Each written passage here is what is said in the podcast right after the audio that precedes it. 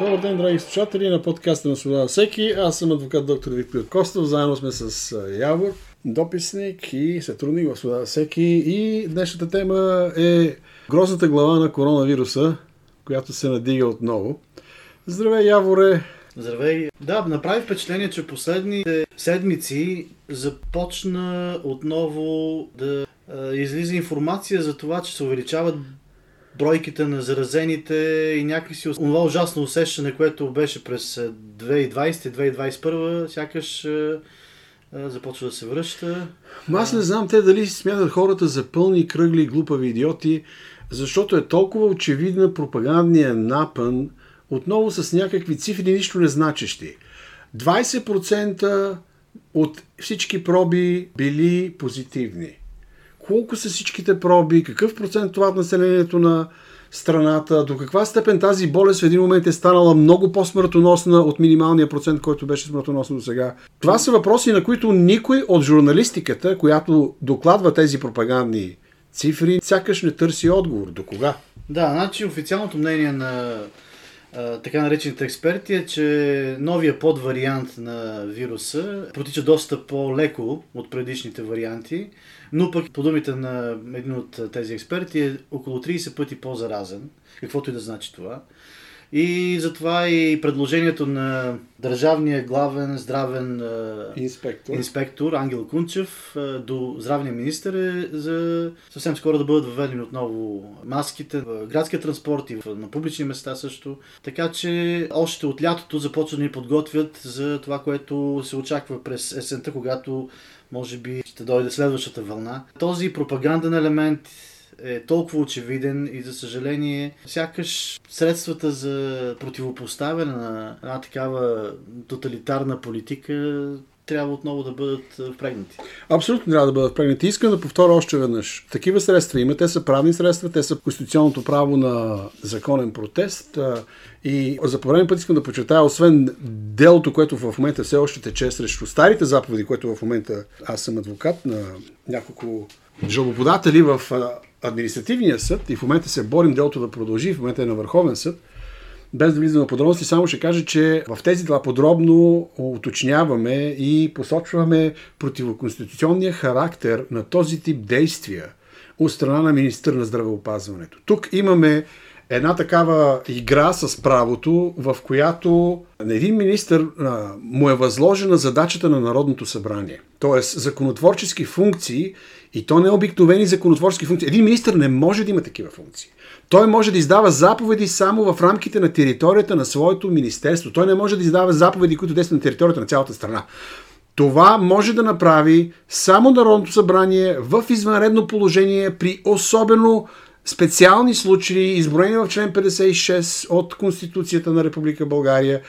И това Народно събрание изрично трябва да посочи какви ограничения на основните човешки права могат да бъдат наложени, а на някои не могат да бъдат наложени дори и при военно положение и при извънредно положение. Тоест, за да може да има някакво ограничение на човешките права, от ранга на тези ограничения, които този малък министър на здравеопазването може да наложи, трябва да се изкаже с закон за това, че има извънредно положение, Народното събрание и да определи в това извънредно положение какви да бъдат в кавички мерките. Тоест, министъра не може да седне по задание от главния държавен здравен инспектор, който се е видял със своите приятели от СЗО-то той не може да седне и да съчинява нови конституции, които нямат нищо общо с човешките права. В случая говорим за едно погазване, целенасочено, квазиправно, псевдоправно, игра с пропаганда, с страха на хората, с нечестно манипулиране на цифри и с кривата претенция, че в случая става дума за грижа. В случая не става дума за грижа, защото загриженият човек не налага мерки, с които ограничава основни права. Загрижения в случая министър на здравеопазването, се грижи за хората. Тоест как да им помогне в едно тежко състояние, една тежка болест, която виждаме не е много сигурно колко е тежка, кое е коронавирус, дори не се знае. Тоест самия факт, че коронавирус е някъде във въздуха, някакъв невидим враг, както го казваха първоначално, самия факт, че си сменят непрекъснато разбиранията за това колко е опасен, колко не е опасен, самия факт, че първоначално инжекциите бяха за пълно предпазване, няма да заболееш, след това бяха ще го прекараш по-леко. След това се оказа, че не работят и си го прекарват, няма да се заразяваш околните около себе си. Това се оказа невярно. А, и в един момент се оказва, че тези инжекции продължават да бъдат рекламирани, без публиката да знае какви са договорите дори, които са сключени между Министерство на здравеопазването и съответно доставчиците на тези инжекции, включително Pfizer. Pfizer, които са преследвани по наказателния закон в редица страни. Така че ние трябва да сме наясно, че от тези хора, които твърдят, че се грижат за здравето, те на практика и силите, които ги движат, явно имат хората за някакъв човекопоток, за някаква биомаса, за някакво човеко население, което те могат да манипулират, да му слагат маски, да му свалят маските, да го а, заключват и да му заверяват вратите, да му отнемат свободата.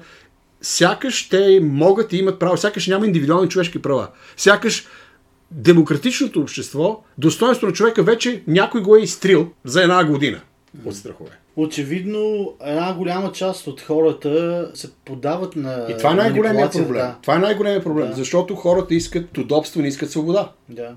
Искат сигурност за сметка на, на свободата. За съжаление, това е тъжната констатация. Сега новата мантра е, че всъщност по-добре да имаш вакцина, отколкото да нямаш, по думите на както казахме тези експерти. Но те първо ще бъде разработена нова вакцина, която ще трябва около 6 месеца и през есента хората отново ще бъдат принуждавани да бъдат е, инжектирани срещу новия подвариант, който действа като един най-обикновен сезонен грип, какъвто ние през годините сме се заразявали не един и два пъти. Значи, наистина, това заболяване е по, по-тежко отколкото обикновения грип. Аз говоря за този новия, а, за новия вариант. За новия вариант. Тук искам да изтъкна, да. че всъщност нали, ние не отбягваме факта, че има наистина някаква форма на респираторно заболяване, която е много по-тежка и според данни, които се дискутират и в американските медии, някои от американските медии, в по-консервативните медии, в шоуто на Така Карлсън се говори, че всъщност американското разузнаване е посочило, че този вирус наистина е започнал и е бил а, инженерно а, реализиран в а, военната лаборатория в Китай в Ухан. Което не е без значение. Наистина, както се казва сред хората, тези грипове, които сега не са тези, като, които бяха преди. И всичко това е резултат на човешка дейност. На човешка злоумишлена дейност. Защото никой не разработва вируси в военна лаборатория, за да благослови хората и да им удължи здравето. Напротив, в военни лаборатории се правят биоръжия за убийство на множество хора. Така че не можем да отречем, че наистина има някаква форма на грип, която сред човешките популации, оказва се, има лошо въздействие, но пък в същото време има и някаква форма на развитие на имунитет.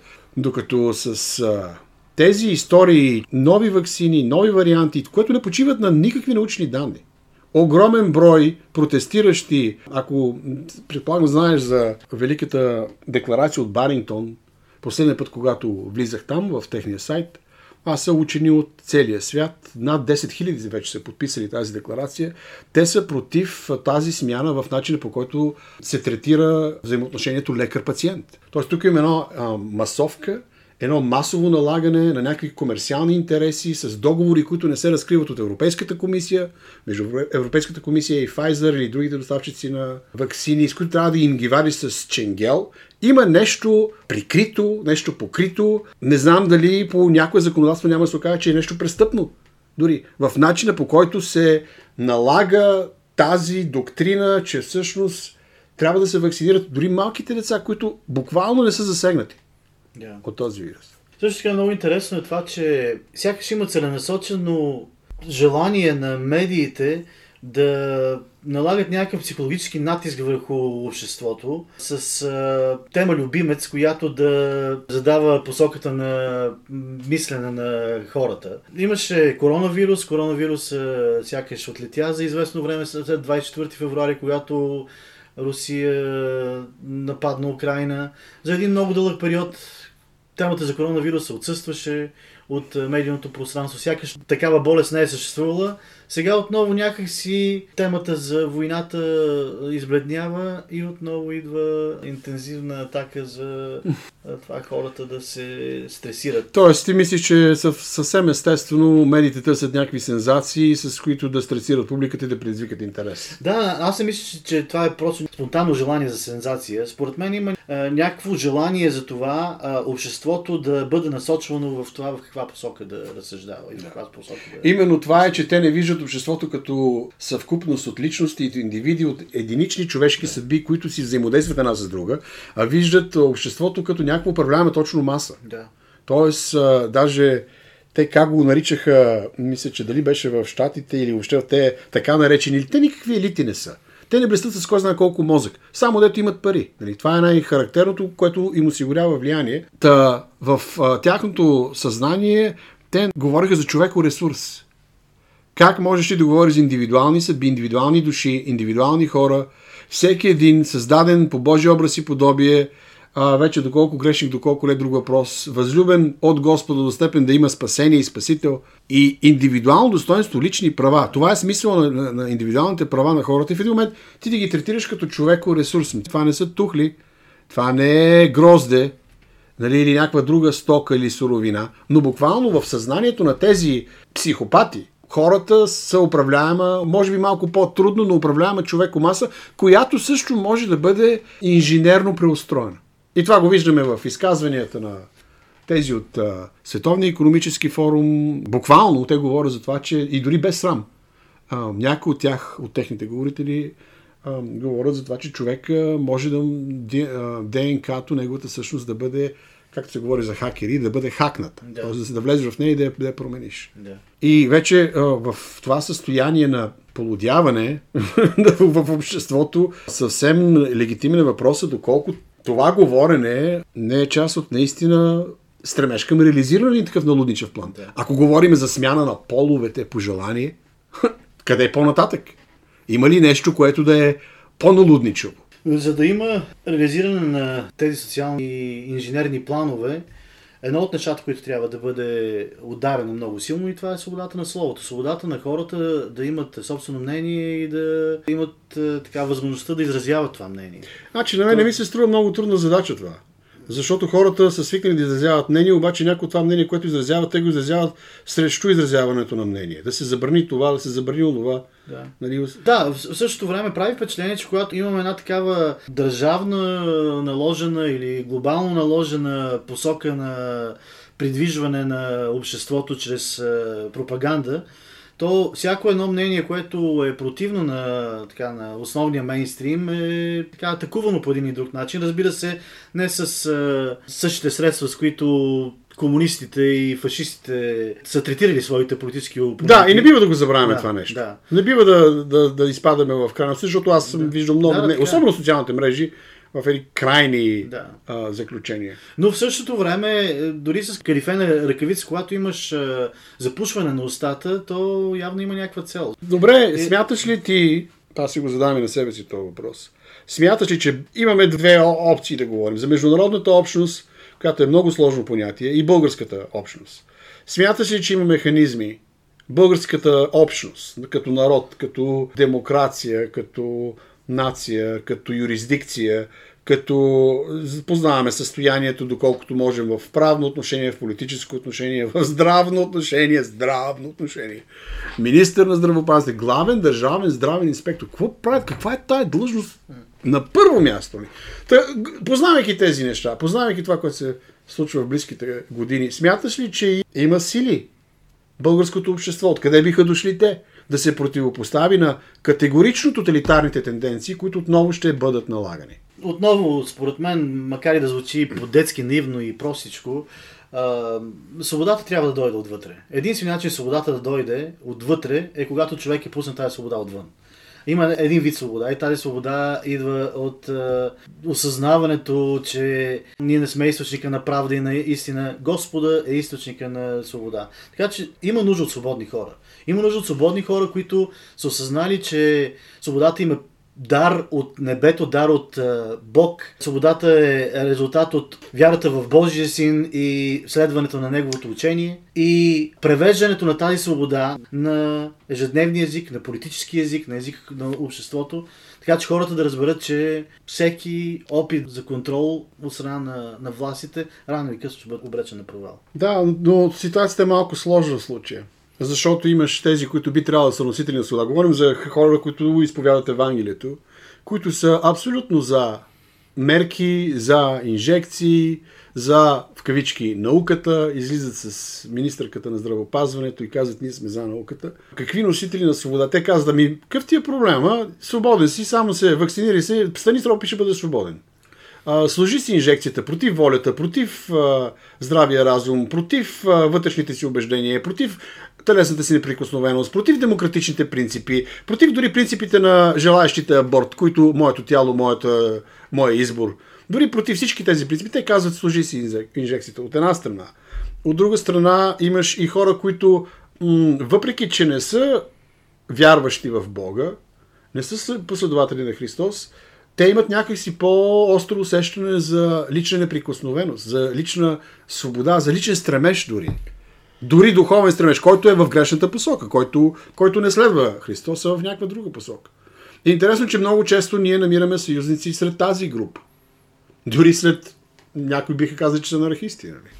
Да, да, абсолютно е така. Сложна е сложно, картината. Сложна. сложна. Червената линия се премества не винаги е на едно и също място. Да, хора, с които сме се борили и се борим за е, определени права и защита на някакви консервативни ценности, те имат доста по-етатиско виждане по отношение, когато трябва да се наложи някаква а, инжекция, нали? И някакси няма такъв а, правозащитен, правозащитна реакция, не виждаме толкова остра, колкото би трябвало да бъде.